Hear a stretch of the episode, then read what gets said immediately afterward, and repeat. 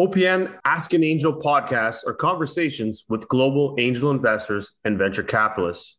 We explore how to invest, understanding investment strategies, and approaches to due diligence. Join us and learn what it takes to be a startup or what it takes to invest in the next great company. Welcome to the Supporters Fund Ask an Investor. I'm your host, Jeffrey Potvin, and let's please welcome Ryan Els, the managing partner of Roadster Capital, as our investor today. Welcome, Ryan. It is a real pleasure having you join us today. Hey, thank you for having me. It's great to have the opportunity to catch up with you and and talk about a few things of interest to to you and your listeners. Totally agree. And I'm, I'm pretty excited about the conversation because there's so many things in the venture world that we can dive into. Uh, but specifically, I think there's some great material around just kind of all the things you've done in your career and the big underlying subject a lot of it goes into sales and so i'm excited to kind of dive into that um, amongst a few other uh, hard-hitting questions that i have for you um, but to start the show off what we'd like to to dive into is maybe you can share a little bit about your background uh, from you know all the way from the McAfee's and all the the great companies that you've worked for, and then kind of where you're at today, and then one thing about you that nobody would know. Okay, sure. So I think in the interest of time, I'll try and keep it short and I'll give it really high level. So um, let's see. So I started my career out early. I was a, probably 20 years old and I was an intern at Oracle in Redwood City, California. And uh, I found myself working at Oracle upon graduation from undergrad, where I, earned a, a Bachelor of Science in Marketing. And from there, I moved over to, to PeopleSoft and worked on the development of the e-business network. Uh, in both of those roles, I worked in uh, sales and uh, value-added resellers and channels uh, businesses. Um, and from there, I moved moved around and ended up working in network and application security for a company called Securify that was eventually acquired by Kroll O'Gara. Uh, so we became the um, the digital security arm of a, a company that primarily was focused on kidnap and reconnaissance and armored vehicles and things of that like. And eventually through a lot of ups and downs uh, during those that transaction we ended up eventually being acquired by mcafee. And so um, i worked with a great guy there named Taher Elgamal who's an, actually an advisor to my fund. And tahir is the founder of secure socket layer. He was a chief science officer at netscape way back when. And currently, he's the chief security officer at salesforce.com. Somewhere along the way, I earned an MBA in finance from the University of Notre Dame and uh, founded a company, co-founded a company uh, that made environmentally friendly cleaners. We we sold to Lowe's Home Improvement, Home Depot, Ace Hardware, and the like. Grew grew it to be kind of a nice nice sized company with a decent exit eventually, and then went to lead a global turnaround for Oregon Scientific, where I was the uh, the president of North and South America and reported to a CEO in Hong Kong. And I um, we sold that company for 500 million to a much larger global conglomerate in Nanjing, China. And uh, while I was in that role, we made some strategic investments in a few startups, and eventually I started making some of my own investments. And you know, here we are today, you know, with Roadster Capital, uh, investing in you know in in founders solving our world's greatest challenges with science and technology while trying to transform industries and the way we live. And my perspective is that business people and planet will lead us into the next decade of digitization while accelerating economic growth and sustainability. Awesome. I love it. It's a great background and you've worked for some not only for yourself, of course, and building out a great comp, building out great companies, but at the same time, you've worked for some very large entities that have uh, obviously still continue today to grow and be uh, pillars in in every community across North America. Yeah, you know, it's been a really good mix of really large Fortune 500s uh, and um, incredibly agile uh, and fundamentally transformative startups. Agreed. Now, it's, can I go back a little bit? Well, well, before I jump into that, one thing about you that nobody would know. well, I'm not sure if this is recording for video or not, but in the background behind me in my office is a, a poster of The Hulk, a movie a big Hollywood movie that Ang Lee directed. And so I was in that movie. And in fact, I've been in a number of movies over the years. I've been a member of the Screen Actors Guild for, I'd say, probably 18 years now. So I, have worked on a number of films, primarily as a, a featured extra. Um, one one role in a film where I had lines, but they cut the lines out but it won an Emmy. But the Emmy was not for the good acting, everyone. The Emmy was for costume of all things. And that was something on the, the History Channel where all of my scenes were filmed on horseback. So uh, yeah, it's been a fun, a very fun um, time for me to be involved with the Screen Actors Guild for so many years and just a, fun passion hobby, if you will. It's never paid the bills, but it's always been a lot of fun and I've had some great experiences. And I, you know, I love all things production film and building things from the ground up and film much like business has many similarities in those respects that's pretty cool and so that means that you would have your name in the credits somewhere along the lines uh, throughout yeah my flicks? name's in the credits on uh, on a few of them not all of them but that's pretty exciting good screen time along the way Ah, that's pretty exciting. That that's a, a great story. Uh, and I guess you continue to do this. Is there any up and coming films that you're going to be part of? No, none in the foreseeable future. I I'm based in Portland, Oregon, and we there isn't much activity in the film industry in Portland. And I I have so much time dedicated to the fund and working with founders that that becomes more of a distraction than anything at all. So if a great opportunity surfaces, um, I will, you know, I'll seize the moment and go for it. Uh, but typically it doesn't happen. You have to really put yourself out there. You need to have an agent and you have to be actively go, you know, working the craft and going out for it. And, you know, I, that's not me, but Hey, Hollywood, if you're, if you're looking for me, you know how to find me. that's awesome. Well, hopefully they find you then. Maybe we'll, uh, we'll push this out so that, uh, there's some leading role that you can jump into. Yeah. Right. Very cool. Well, to go back a little bit to throughout the kind of history of where you were and where you started to where you got today, um, you know, one of the, I guess, big things that I noticed and thought was pretty interesting is that not only do you come to the venture firm, venture side of things with uh, a founder background, uh, but you do have a strong uh, sales background. Uh, you've worked for a lot of companies uh, from on the tech side, innovation side. So are there a couple of things that you kind of realized that when you're working with founders today that there are some things that they could be better, more efficient in that you're able to kind of coach them through on this? Like looking back at your background and saying, look, this is kind of how you got to approach this, being very commercialized because again, you worked in very commercialized businesses. They understand the the metrics, they understand things a lot differently than a small startup. Are there a couple of lessons that you kind of built up over the years and you kind of help pass those through to uh, to founders? Yeah, there certainly are. I, there's there's probably too many for us to dive into them all, but you know, I'll just kind of rattle a few off the top of my head. For me, you know, eh, having lived both sides, I think it's really critical for founders to to look beyond just the money. And a lot of times, uh, a founder at an early stage where I'm working gets caught up in in trying to raise that venture funding, and in most cases, founders don't need the venture funding. And so they're looking to it because they think it's something that they need, but they're not really um, venture fundable businesses. But it doesn't mean that they shouldn't change their perspective on how they build their business.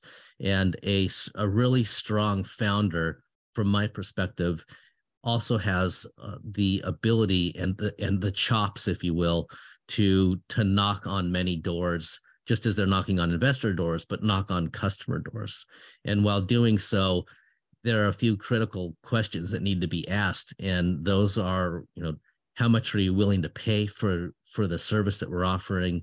What are the value points that you perceive? And then comparing those value points to what their internal engineering and development teams believe they are, what their internal sales team believes they are.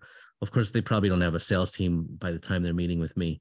Um, but you know you, you have to ask why because if you continue to to cold call and get someone on the phone a buyer and you sell them your bucket of goods and they tell you no but they continue to take your calls you need to eventually ask them why are you saying no? And you have to have the ability to reflect upon what they tell you and adjust accordingly. So i think you have to definitely build a nice solid pipeline that aligns with what you think the company needs to do going forward. But at the same time you have to listen to your customers and you have to work for your customers because at the end of the day it's your customers who are paying the bills that are allowing you to grow a business that adds value and changes you know a, an entire market's outlook on you know what options are available to them. So therefore your customers are so critical. My my first job um, a long, long time ago was selling shoes at Nordstrom's, which is a, a, retailer here in in North America, based in Seattle. And one thing they always taught us was when you bring a shoe out to a customer, bring them three shoes, give them options. And so, and you might not end up selling them the shoe that they wanted because it might not fit right. But we have other other things that we can offer them, and you should let them see that value. And in doing so, don't give them a hard sell on any of the items, but just let them know that we have options and we're thinking of you. And based on the the brief discussion we had, this is you know these are two other options, and it actually works. It works best in women's shoes, um, more so than men's shoes. Um, but uh, the you know, but it's a nice tactic to have. And if you have three SKUs, three offerings that you can bring forward into any meeting, it's good. Even if one of them is still in early development, it's nice to put it on a table and see if there's interest because you do have to think about what will be next while you're selling what's hot today. Man, that's a that's an awesome point, and, and it's it's interesting because uh, I recently had bought a pair of shoes, and I think back, I'm like, has anybody ever done that tactic? Um, and I think back, it's probably been years since I've seen that, but I do agree that there's so much opportunity when person has their eye steadfast on one product, and because you know feet or you know the way someone might walk or talk inside of this uh, the shoes that they're looking for, their sports or whatever, they're asking the right questions, that they could come back out with something as an upsell, kind of like on a meal side when somebody asks you, um, you know, what is the best meal that I should order? And they always go to the most expensive dish instead of asking some questions to get more information that will allow you to deliver, here's three great meals that you should look at versus go for this one and it's uh, the $200 uh, gold hamburger. So I, I think there's got to be some way to play with this, but asking the right questions are going to help you deliver those three great pair of shoes. Yeah, they definitely will. And it, you know, it's nice to have um, a sense of humility in your approach. I mean, you, you, it's really it pays dividends in the long run to just ask a question and sit back and listen. agree with that. So now, when you, you were talking about putting together a pipeline, um, listen to the customers, um, and work for your customers, maybe to go a step, uh, maybe one step back, is there any tactics on how to get these customers like what you're kind of recommending? Um, we've talked to lots of different founders over the time and they're always in this process of i don't know what my beachhead is. I'm trying to figure out what vertical i'm going to fit in so i'm trying all of these different things. And like as you know that takes time and time takes money and all of those things keep driving down before they actually funnel it into who's going to be their real buyer of their product. Are there certain uh, criteria that you look for that you can help the founders with uh, when you're breaking their product apart and saying hey go after this group. I can introduce you. These are the ones that are going to really enjoy your product. Uh, is there a formula for this or any way that you can describe as a best way or best practices? Yeah there there is uh, from my experience. I think the the formula is do not attempt to sell to the biggest fish in the room. Right? So it, it you want to you want your business to grow and you want those marquee logos big name customers that you can speak to other customers about. Because once you have the real big names it makes it easier for everyone to say yes because there's less re- related career risk if you will. Right? But you cannot spend an exorbitant amount of time selling name your big company, right? Say say you're selling software, or say you're selling infrastructure software. Don't go after the the U.S. Air Force immediately, or don't go after um, Salesforce.com immediately. Don't go after Google immediately. Go after a, a smaller customer that will actually give you the time of day. A customer who has less bottlenecks in front of them as a buyer, someone who can either you know beta test your product sooner or become a paying customer sooner and it, it typically is going to be a a smaller size customer.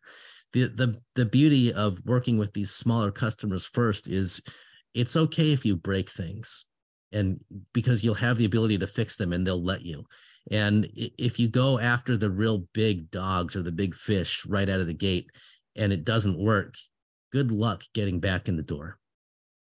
So you, you have to build a you have to build a foundation and work out the kinks before you start selling to the biggest customers in the room. Um, and it's sometimes challenging to convince yourself that that's the right approach, but it it really works. Uh, otherwise, you'll end up spinning your wheels for six months, 12 months, your pipeline ends up being, you know, 24 months trying to sell one customer that always tells you no. Meanwhile, you could have spent that 24 months selling into, you know, a, a bucket of 20 smaller customers, and maybe you could have closed two of them. And it, it takes one customer to get two, it takes two to get three, and then it takes three to get to five, 10, 15 and up. And so it's better to take those smaller steps uh, and have the ability to to work with people who are more engaged and will give you more more valuable feedback initially that will help you understand you know the the questions and the needs of your target buyer so that when you do go to a much larger organization you're not trying to sell to the the CTO of a business. You're actually able to find out who reports up to that CTO within that organization. And you know, if you take a bottoms up approach, as many of today's software companies are doing, you can start to you know put your product into you know areas like GitHub and let users experience the product and use it and talk it up amongst their their different networks to where it bubbles into organizations that aren't even top of mind to you and then you start getting they start reaching out to you because whatever they're using that you're developing is working great.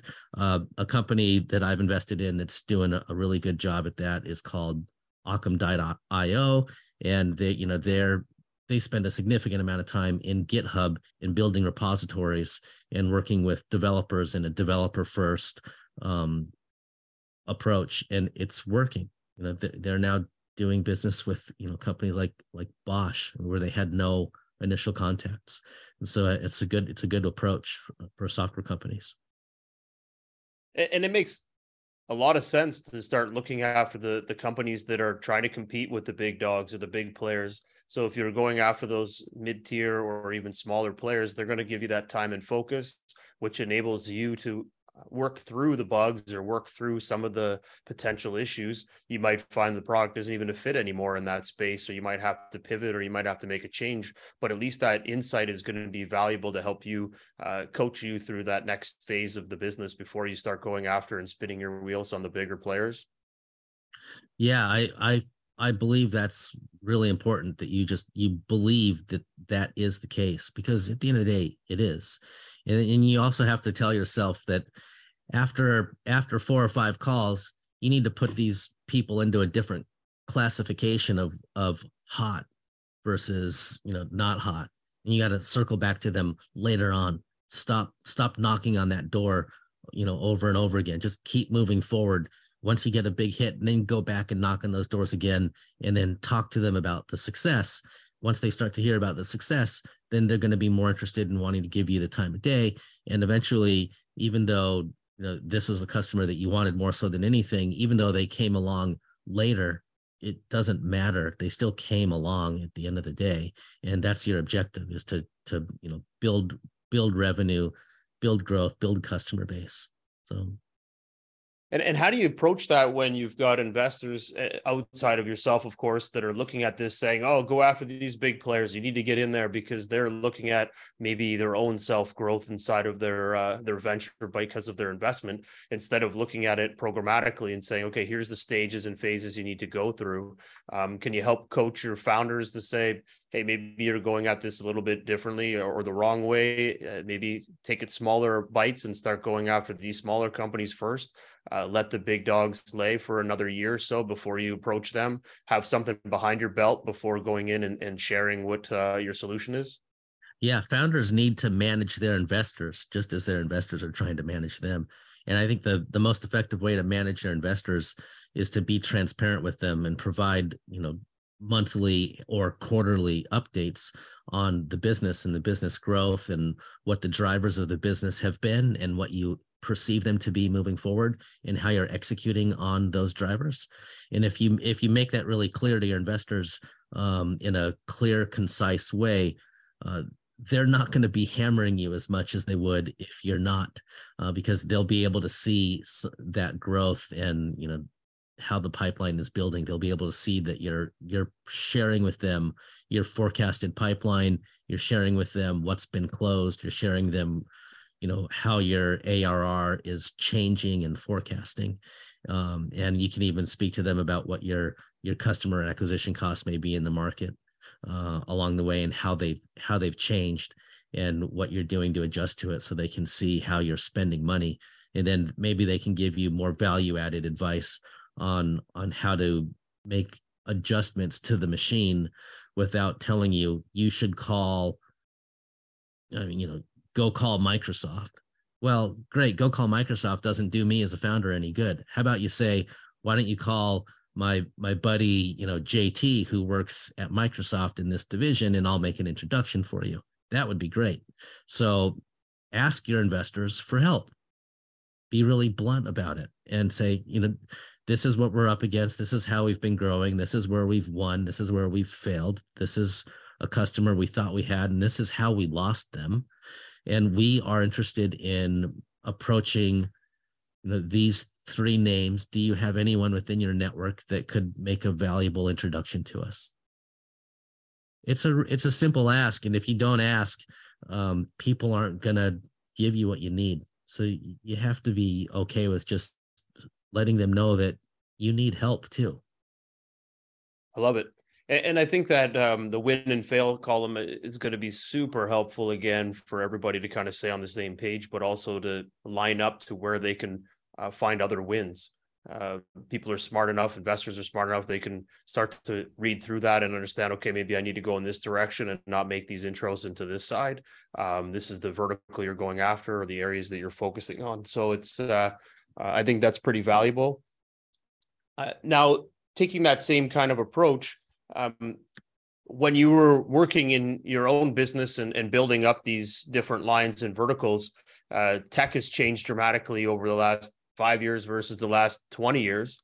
Um, are you finding that founders are more enabled because of the amount of tech that's out there to help them support sales?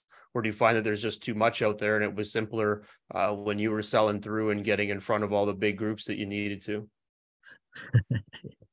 uh you know i just i guess it just depends on how you use the tech and um it's like anything how do you manage your time how do you use the tools that are in front of you you don't need to have every single shiny tool that is presented to you in order to to implement a successful process so um, yeah, the tech is good. LinkedIn is an interesting space. It's become, it, from my perspective, too much like uh, Facebook. You know, people are sharing way too many things on there. And the one thing I really hate about Facebook is every time I accept a new um, a new LinkedIn request, and I get so many of them every day, that person automatically falls into my my line of sight on on LinkedIn. So I I think you automatically follow people when you accept their their link. I don't want to automatically follow everybody because it's just too much noise, right? So I have to go back one by one and and unfollow when I accept these requests. I think it it's better to use LinkedIn as a place for for business and if you want to communicate effectively you know become an author on linkedin and and write things on linkedin posting things, you know, sporadically throughout the day, it, what it tells me is that you're not focused on building your business. You're sidetracked, and you know you're like a lot of these venture investors, and you're on Twitter all day long, and you're not actually like look reviewing deals, talking to founders, doing the hard work, and and rolling up your sleeves and helping them with their most critical issues that are at hand. You're more interested in gaining followers or you know sending out something about Elon Musk, who you'll never meet, and you know, criticizing him when in fact what you ought to be doing is just picking up the phone and saying, how you doing today founder x? How can i help? And uh, there's not enough of that go- that goes on. So i think founders just the same way should be picking up the phone to to the rest of their team and saying how's it going today? How can i help? Where can i be of value? What do we need to what do we need to do? How can we adjust? Where have we won and how can we repeat that process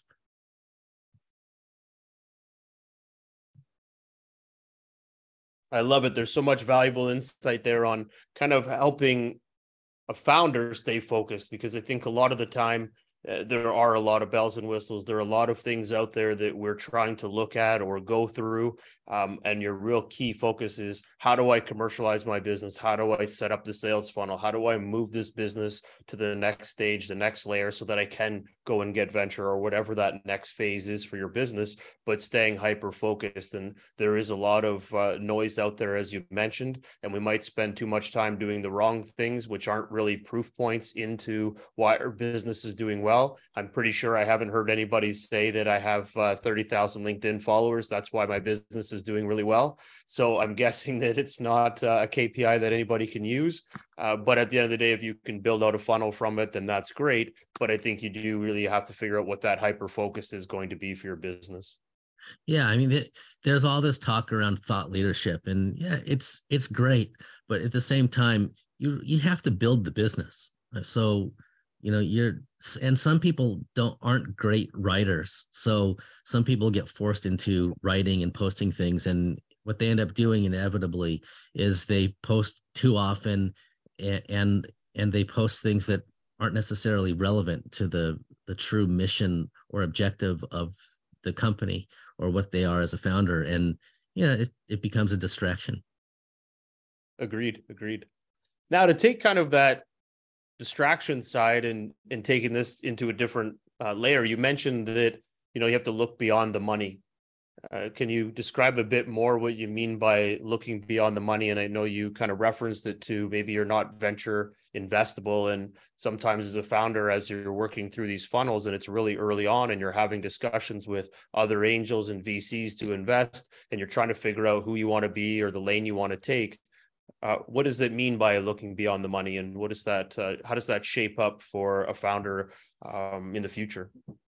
Well i i think as a founder it's it would it's nice for you eh, as to to build you know funnels of you know good better and best from your perspective as an investor. And then if you look at building your business and you're doing a similar funnel who would be your good better best customers? And then eventually you start to say maybe it would be nice if in one way or another they could all interlink and they could all benefit one another and, and work together you know in symmetry in some form or another. And when you look at venture funds i think it's important to look at the portfolio companies that they have backed in the past because you're going to become a part of that family if you will um, and, i say family because you know family has been a, a big part of my life and i'm a i believe in in family and support systems. And you you know these funds when you take money from a from a vc it's a relationship and we're going to hear this a lot from a lot of people. You're going to be working with the investor that led that investment or an you know an analyst at that fund for the duration of the life of your business while you uh, are continuing to take venture money. So they're going to be part of your family. But the, also the companies that they've that they've invested in they could become potential customers of yours. They it makes sense to me for a founder to look at funds that have invested in companies that they think their company can benefit. Because if you can get those type of investors and you can get them on board to see how your technology your company your service offering can benefit all of their portfolio companies you're you're now selling them not just as an investor but as a customer and saying if you come to us we're going to be able to benefit your entire portfolio and we will work well with them and we can all in turn grow collectively that's that's beautiful if you can find that and make that happen. And then you're going to have um, you're going to have a built-in customer base right out of the gate. And if they say no, and you've been a good salesperson, they're going to make introductions to you for you across their portfolio, and you and now you've built a real credibility. And each of those uh, teams that you end up speaking with is coming from a trusted investor, and they are going to give you the time of day and hear your pitch, and you know perhaps become a paying customer. I love that with the trusted and credibility side. And maybe this is something that founders, you know, when you were saying earlier that they're spending a lot of time, you know, building um, likes and and building the brand and and trying to get out there and be more than the brand before they've even built anything up.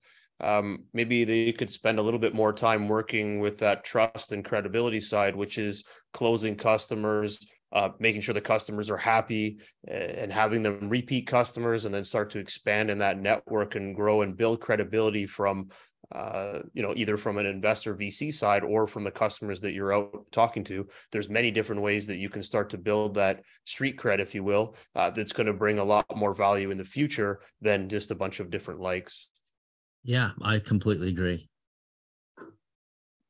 so now taking, uh, and I have to ask this question because of all the hype that occurred because of McAfee in the past.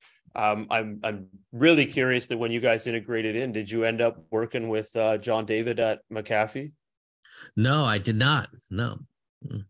Ah, I was so hoping you were going to say, yeah, I met the guy. It was pretty cool, and uh, I think way back when I was uh, in my earlier tech days, I was always fascinated by McAfee, and and uh, there was a, a, few celebrity people that I got to meet throughout my journey because I was an ex software engineer. So I got to meet uh, different people. And when I did, I was always pretty excited about it because they were like the ones that paved the line for this type of tech or whatever it might have been. And I'm not sure that's still the same today uh, because there's so much tech out there and so many players in the in the market. Uh, but certainly 20 plus years ago, there was uh, a few a few smaller celebrities that uh, when you got to meet them, it was pretty exciting. Oh yeah, and I think they're still out there.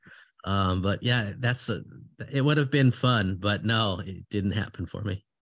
Ah, that's okay. That's okay. There's lots to learn from his uh, um, uh, videos and everything else that were posted over time. So, um, so now taking all these things that you've done and you're moving forward and you start to jump into what you're building today, maybe you can share a little bit more about um, kind of the approach that you guys are taking to the venture world and, and, how you're looking at the landscape and utilizing your 20 years of big corporate and commercialization, which I think is again phenomenally huge for any founder to be have that uh, opportunity to work with you guys. Uh, when it comes to commercialization, very few maybe understand it till they get to Series A, and that's being able to put together like this scaling process around sales and delivering.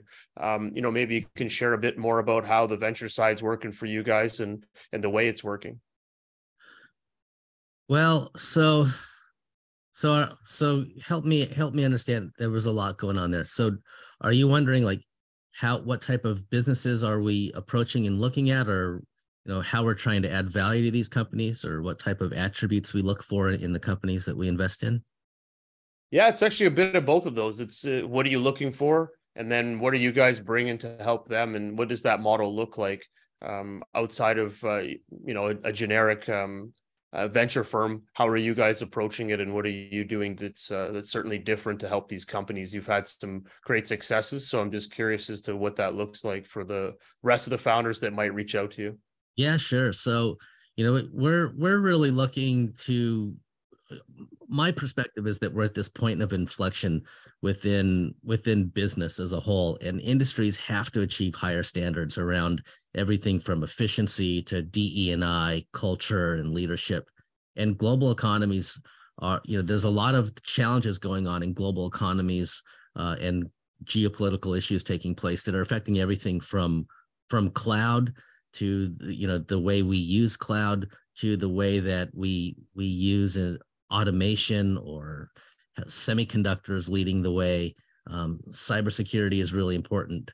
We're looking at AI, robots, automation, and you know semiconductors and cybersecurity, things that can really uh, companies that have the ability to target industries that are adapting to a digitized world. I think is the best way to really put it. And so, you know, we want to find founders that are a part of what I believe is, you know, the new, the fourth industrial revolution, which is going on right now. And I think that frontier tech is the fourth industrial revolution, and it's going to change the way, you know, we look and build businesses. Now, I think I said earlier, you know, business people and planet are going to change the way, you know, we live and operate, and we want to find companies and founders who are who are transforming the way that we we live in this world and the way that businesses operate. So we want to find you know rapid acceleration and growth and sustainability in, you know in this next decade of digitization. And we think that companies in ai robotics automation um, you know semiconductors and cybersecurity are going to really lead the way. I love it. And and to to the point of uh, the areas of, of interest um, and to your point about business people are going to lead the generation or lead this forward over the next decade. Um, are you also, from a securities perspective, are you also worried about like the worlds of the FTX and everything else, where you know they were setting a standard, they were creating this governance, they're creating this ability to move the businesses forward. We're entrusting in these people and the big money and the investors that dump their money into these companies that they're doing the right things to ensure that security is being managed or governance is there. Uh, so, do you think that it, it almost has to be a hybrid somehow? Uh, of this business person that's leading the way, or is it a like a business slash techie that you can merge together and say this is really going to be the leader of the future? Because if we put all of our hands in in uh, the business person and not into AI or something, then we're going to be stuck with uh, bad investments because there's always bad apples out there, and it seems that they're the ones taking over the world. well, I mean, that is a really meaty question because you know there's so much going on right now around all things FTX. Um, so I won't go too deep into it, but I, I will say this. I mean, we F, FTX in particular has become one of the the largest financial schemes in history. I mean, it's right up there with with Enron. And you there are some there were a lot of red flags things that people should have picked up on. And vc venture capital investors their first job behind the scenes when not talking to founders is to be a fiduciary for the investor in their fund. And diligence is necessary. You have to dig deep. And so i think during an era a, a decade if you will of easy money and really strong returns that venture and the public equities markets have seen, it became easier for companies to to just dump money into for for venture funds to dump money into companies without doing deep diligence and to chase valuations, to chase upside and to chase relatively quick and easy markups that they could report to their investors that would in turn allow them to raise more capital for a subsequent fund. I think that that is coming to an end if it hasn't already.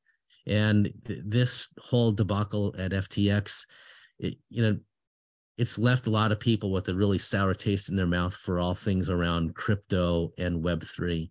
And what Sam Bankman Fried and his team have done um, is incredibly um, disruptful for all things around crypto. And crypto itself has always had it's always had its skeptics. Um, but, but th- there should have been some red flags. I mean for for starters i'll just say you know ftx was originally founded as a company that is based in barbados in the bahamas right? And antigua and Bar- barbuda. So that's a problem. Most vc funds never invest in anything unless it's 15 miles from their office like driving distance. And unless the company itself is uh, uh, you know a Delaware C, and this was not. So that that should have been a red flag for for many of them. You can invest in companies that are based in Bahamas if it's a hedge fund, but it doesn't make a lot of sense as a good fiduciary to invest in a company whose headquarters is based in an area that's known to be, you know, a tax haven. That maybe that should have been a red flag. I mean, there's so many other things that that are going on behind the scenes that you know, and I don't invest in crypto. We're not investing in Web3. That's not our focus.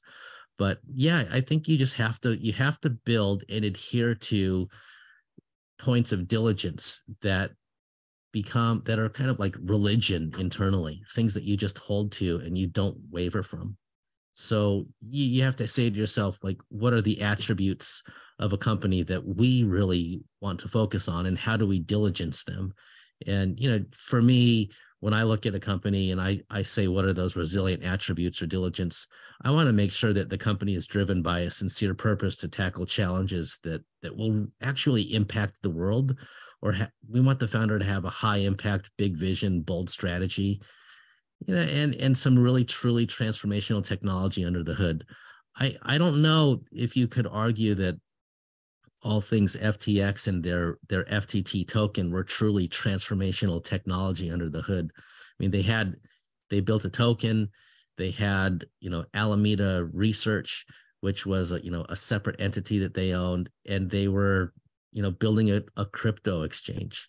They it wasn't the first of its kind. No it wasn't groundbreaking. The company was only founded in 2019 and you know it achieved from 2019 until november 8th of 2022 you know i think it achieved about a 32 billion dollar valuation there was you know about 8 billion dollars in venture capital dollars invested in that company in a relatively short period of time so there was a lot of red flags going on as the money continued to pour in and the valuation continued to skyrocket. And uh, it someone should have spoken up sooner, uh, and uh, they didn't. And I'm sure there were people that had questions, but I think you know before we got on this podcast, you were talking to me about how sometimes it's difficult for people to step forward. You you alluded to the book, uh, was it Whistleblower by Susan Fowler? So um, I think a lot of people ought to read that book, as I will as well. Uh, thanks to your suggestion, Jeffrey, um, and just get a feel for for what to look for and what could be, you know, truly, truly um, disruptive to an organization's ability to grow, and will completely break all values around trust with your investors. No, I love it. Well said. And the only thing I'll throw into there is that I guess that still puts us on the line of defining what that is going to look like in the future if there is a form of we trust AI more than we trust humans because we want to find that middle line to governance and uh, being able to build that uh, trust line again that we don't see. And and what I'll throw in there is that um, with uh, the other day it came out with Quadriga, uh, Gerald Cotten uh, that apparently there was something like 1.9 million dollars that was transferred, uh, and this account hasn't uh, moved any money in five years since the death. And they're like, "Wait a second, no one else has the keys. There's only one person, and this person was be, supposed to be." Um obviously claimed dead in india so now the the whole story is going to open up again so I, i'm not sure the truth of it i'm going to dive into this but again, this uh, the, the whole thing gets back to um, how do we build better governance and better founders and, and ensure that we're getting in, investing in the right uh, businesses, the right people that, um, like you said, have global world vision, but they're also solving big global problems and uh, they're doing it from the right standpoint. Yeah, yeah, I feel that way. Well, to kind of move ourselves into the next phase, we're going to talk about it. I'm going to dive into, but I'd love to get your perspective on what it takes to be a founder. I know you've come in on both sides and you've worked both sides of the table. Maybe you have a story or a, a case that you can share of, you know, she or he that, you know, just never thought they were going to make it and they were able to change the world and make it happen. Uh, any story that kind of comes to mind, I'd love for you to share. You know, there's there's a lot to come to mind. I think what you just have to find is, you, you know, to be a really strong founder, you have to have grit and you have to be willing to grind it out. And and you know i refer to that as grind it out grit. And you have to be willing to to dare to ask why. And you should have a, a clear vision as to how what you're working on will unlock like the inherent power of industry specific data rich environments. Uh, you know how are you going to solve a real problem or a bottleneck for customers to help them save spend plan and grow efficiently? If you if you can do those things um, and you can get a team around you that believes in your vision of what you're attempting to do you know you'll your business will succeed. Um, if you can get past the the the fourth or fifth year of that business from inception the likelihood of you getting to the the 10th and 12th year is far greater than if you didn't get there. And finding companies that are and founders and teams that are resilient and can push through um, you know the ups and downs of growing a business um, is difficult to do. But when you find them uh, you you'll often find that those individuals are able to make that a repeatable process. And somewhere along the line they they may have failed. And that's actually a really good thing because those founders who have failed along the way and have tried it more than once they have ex- they have told you without telling you that they have the aptitude to reflect pivot and scale and finding people who can do that um, is a, a good thing you ought to look for when doing diligence um, and you know sometimes a first time founder doesn't always make sense. Sometimes it's better off to, that you're with a founder who who was part of a founding team or an early employee at a at a company that scaled and did well over time and learned and grew with that team and now they're able to to build and define a a new process and develop something completely unique in the art uh, that will you know change change an industry, change a process, and possibly become a really great investment for for a venture investor. I love it. Well shared. All right, we're going to jump into the rapid fire questions now. We'll start with the business side. Ready to roll? Sure, let's do it. All right, pick one or the other. Obviously, coming in from a venture investor, choose which one works best for you. Founder or co-founder? Uh, founder. Unicorn or a four-year 10x exit? Unicorn. Tech or CPG? Did you say tech or CPG? Correct. Uh, tech. NFT or Web 3.0? uh, Web 3.0. AI or blockchain? AI all the way. First time founder or second, third time founder? Second, third time founder. First money in or Series A? First money in. Angel or VC? VC. Board seat or observer? Observer. Board seats take up too much time. Safe or convertible note? I always prefer a safe over a convertible note. Lead or follow? Follow. Equity or interest payment? Ah, equity. Favorite part of investing? um, favorite part of investing, getting to know people. Number of companies invested per year? Uh, it, it depends on fund size. For for me, it's you know probably five. Perfect. Uh, preferred term? Any preferred terms? Um, no, not off the top of my Okay. head. You you could you mentioned verticals of focus. Maybe just uh, reiterate. Yeah, sure. So uh, AI, robotics, quantum. I've got a, a great investment in a company called PsiQuantum Computing that has become a, a three and a half billion dollar unicorn. I, I like I like a lot of the hard tech. I like um I like hardware as a service. Not afraid of it. Love it. Two qualities a startup needs in order to stand out to you. Uh, they need a, a a strong and compelling uh, pitch deck that gets the message across to me real quick because I see so many of them. It needs to really jump off of the page. Don't spend too much time uh, and money building that deck, but make sure that there's a lot of meat in there. We want to see unit economics. Perfect. All right, per- personal side, book or movie? Movie, brother. I'm in the movies. Uh, that's right. Uh, Superman or Batman? uh, Superman. There have been too many bad Batmans. Restaurant or picnic? Uh, I restaurant. Five minutes with Bezos or, or, or Oprah? um, Oprah, so I can cry. All right, mountain or beach? Beach, Bike or run? bike, Big Mac or chicken McNuggets? Big Mac. Trophy or money? Trophy or money? Uh, money. Beer or wine? Wine. Uh, camera, mobile phone. Camera. King or rich? Uh, rich. Concert or amusement park? Concert. Fortune cookie or birthday cake? Oh, sweet. Uh,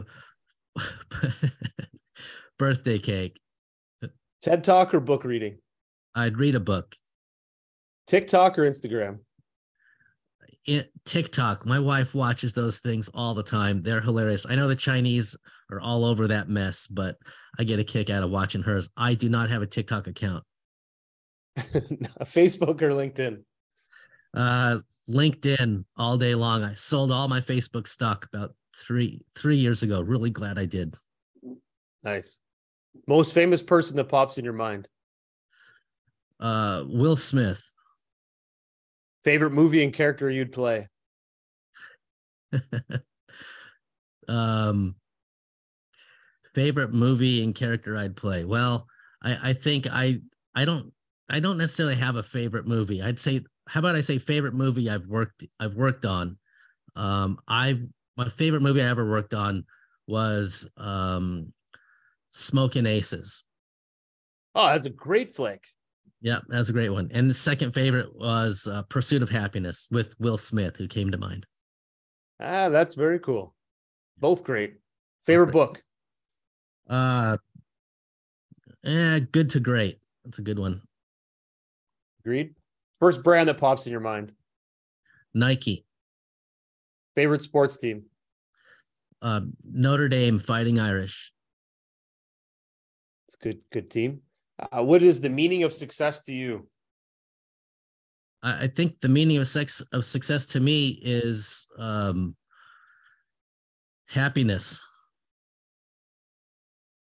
And last question: What is your superpower? My superpower is is connecting people. I love it. Well, I'll also add into your superpowers. I also think you're pretty good at explaining things and walking people through the the the scenarios and where you're going. So I think there's a uh, that probably is just a form of communication, of course. But I think you did a great job. Um, so appreciative today today and your time, Ryan. Brilliant. Uh, lots of great things you shared, and I think a lot of people are going to learn a lot of uh, intrinsic things around how to startup should function, how they should tackle the market, and how to build the sales team and be effective. So I want to appreciate again all your time and thank you very much for joining us. And the way we like to end our show is we like to give you the last word. Anything you want to share to investors or startups, I turn it over to you. But again, thank you for all your time. Yeah, thank you for your time, Jeffrey. I, I would say to, to any founder out there who's interested in Roadster Capital and our fund, have a look at our website. It's roadstercapital.com. And if you have a, a pitch that you'd like to send over, send it to fastpitch at roadstercapital.com. And I guarantee you we'll take a look at it and we will get back to you in short order. I love it. I didn't even need to ask, but bang on. That was perfect. Brilliant. Love it. Thank you very much, Ryan. You got it. Thanks for your time. I really appreciate it. Okay, that was some well, again, lots of great insight from uh, from Ryan. You know, I loved uh, how he shared grind it out and grit, what he's looking for, dare to ask why. You know, don't sell to the biggest fish in the room. Sell to the smaller players, bring them up, have some meat on the bone before you go to these larger entities and try to sell them in. You'll sell them faster once you solve the problem down below and, and I think uh, to to all of his points, really focus on the pipeline, figure out uh, the problem that you're solving, and I, think it all comes down to is if you're saving people time, effort, and money, or making people money, then that problem is one to solve, and you can get behind that and commercialize it. You know, you're going to be off to the races. So um, I think with uh, everything that Ryan shared, certainly a lot of uh, opportunities for early stage companies to to really build in and hone in on that sales process and build up and uh, really awesome conversation. So Roadster Capital, uh, you know where to find them. He provided that info, and I want to thank everybody for joining us today. If you have If you've enjoyed this conversation, please feel free to share with your friends or subscribe to our YouTube channel. Follow us on Spotify, Apple Podcasts, and or Stitcher. Feel free to share this, share an audio or video clip around the show. We may include it in one of our future podcasts. Find us at marketing at openpeoplenetwork.com. Your support and comments truly are appreciated. You can also check us out at supportersfund.com or for startup events, visit openpeoplenetwork.com. Thank you and have a fantastic day.